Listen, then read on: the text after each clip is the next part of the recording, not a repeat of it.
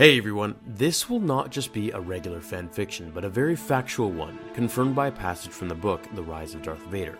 As in the book, Vader thinks to himself about the very what if scenario regarding this question, and the events that would have changed if it took place. I've done many videos regarding the passages from the book, however, I'll quote a particular one here from Vader's thoughts in the third person for our premise in this video. And yet, if the High Council had seen fit to recognize his power, had granted him the status of master, perhaps he could have abided by their continued existence. But to call him the chosen one only to hold him back, to lie to him and expect him to lie for them, what had they imagined the outcome would be? Old fools. Right here, we can clearly see that it is very much true that if Anakin was indeed granted the rank of Master as he had expected, then things would have been very different in the end. He felt insulted that they referred to him as the Chosen One, yet denied him the same rank as the Masters on the Council who were much weaker and less talented than he was. Apart from the shot to his ego, a large reason he wanted to become a Master was to be granted further access into the Jedi archives, particularly the Sith archives that resided locked only for the Masters on the Council and select masters at that. Let's begin our fanfiction today just after this scene that I've edited here. Enjoy. Disturbing is this move by Chancellor Palpatine. I understand. You are on this council. We'd grant you the rank of master. After this, Anakin would be extremely elated. Obi-Wan would ask him to spy on the Chancellor and Anakin, now having his trust fully regained in the Council's sound decisions to make him a master, he would oblige and do his duty, leading the story to this scene right here. Certain death. What did you say? Use my knowledge, I beg you. You're the Sith Lord. I'm going to turn you over to the Jedi Council. After this, Anakin would go to Master Windu just as he had done originally. However, the conflict within him would be much less. Now trusting Windu completely and respecting his wisdom, he would ask him one last thing before he left. He would inquire about the ability to save those he loved from dying. Windu would tell him that it is not the Jedi way to control life. However, Master Yoda has been studying hard on his communications with Qui Gon Jinn from the other realm. Yoda.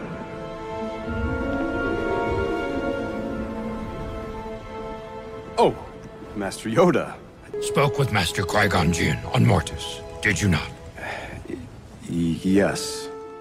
Now, in the Clone Wars, Anakin did come across Yoda, who was speaking to Qui Gon, and also spoke to his Force ghost on Mortis. So he knew this was a possibility, and if anyone could help him, it would be his original master, who wasn't so straight edged as the Council was. Master Windu would tell Anakin to wait for Master Yoda to return from Kashyyyk in order to learn Qui Gon's secrets, and perhaps even speak with him through the Force. Until then, he should remain in the Council chambers until his dealings with Palpatine were over assuring him if what he had just told him was true, then he would have solidified his trust and he would show Skywalker all the scrolls in the restricted section of the archives as well. At ease, Anakin would end up in the scene here. However, regardless of how happy he was with the Council and his new rank, he would still be immensely conflicted with the thoughts of Padme, wondering if he would fail her just like he did his mother. His impatience and fear got the best of him. Rushing to see what had happened between Palpatine and Mace, we now arrive at this scene here.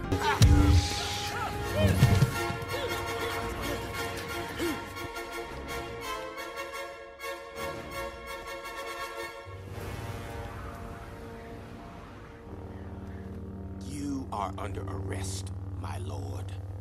I am going to end this once and for all. You can't.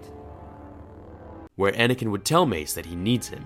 Mace would then understand why he needed him in the first place, assuming Palpatine promised him some sort of Sith ability to cheat death. He would look at Anakin and tell him if the Sith discovered a way to cheat death, he could be sure that Yoda, with all his years, had discovered something about it too, reminding him of their deal regarding the scrolls and holocrons down below. He would then tell Anakin how Palpatine would just cause more trouble, and that he was the one behind the attacks on the Queen and the reason for Qui Gon's death at the hands of his apprentice. Remembering all of this, feeling like a fool, Anakin would step back as he looked at Palpatine in hatred. After all, he was a master now. He had to work together with the Jedi to bring Peace, freedom, justice, and security to the Republic. With one swift swing, Mace would slash right through Palpatine's skull, splitting him in two as the right half of his body slowly draped then fell out of the window to the speeders below. Turning off his lightsaber, Windu put his hand on Skywalker's shoulder, telling him he had done well and that he could sense the conflict within him. However, it was his decision and action to trust in his elders that had proved Mace right to grant him the rank of Master. Anakin would speak with Yoda, where he would learn to communicate with Qui Gon, telling him about the relationship with Padme in confidence and asking him what he should do. Qui Gon would tell him to trust in the Force instead of using it for his purposes, to search his feelings and to always be mindful. He said, Anakin, a Sith Lord as powerful as Palpatine could very well have manipulated your dreams and nightmares. You must defer what is reality and what are mere fears. Trust in the Force, Anakin. He would continue to tell Anakin to trust in the Force and to calm his mind, as when fear and desperation are present, his clarity is altered heavily. As Mace promised, Anakin would study all scripture and lore from the Council's restricted archives, becoming very knowledgeable in all aspects of the Force, and furthering his abilities as a master on the Council. Padme would give a healthy birth to Luke and Leia, where the Council would become aware of this news, as well as Anakin and Padme's marriage.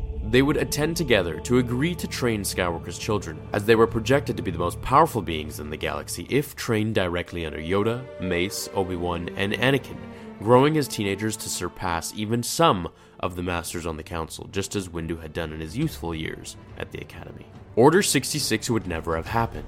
All Jedi would continue to further their knowledge of the Force, communicating with Qui Gon Jinn and learning how to transcend their consciousness to the other world. All would be quiet and peaceful in the galaxy until, that is, a new threat would rise from the shadows to show the Jedi the true power of the dark side.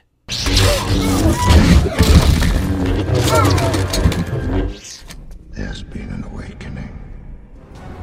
I hope you enjoyed this fanfiction. I think these events would have happened, and I tried to do this one as close to canon as I could without any exciting spin offs like I usually do, such as returning Darth Maul or Anakin falling to the dark side again and becoming Vader. This is much more of a predictable of a timeline, and it doesn't allow for too much to be built off from it like we have in the original series. However, it would make for an interesting story once the new threat arrives, seeing all the Jedi team together to bring down the new Sith. I wonder who that could be. Thanks for watching, everyone. I hope you all have a great day or night wherever you are watching this in the galaxy. If you enjoyed it, please be so kind as to leave a thumbs up to support the channel, and I'll see you all in tomorrow's episode of Star Wars Theory. Until then, remember The Force will be with you. Always.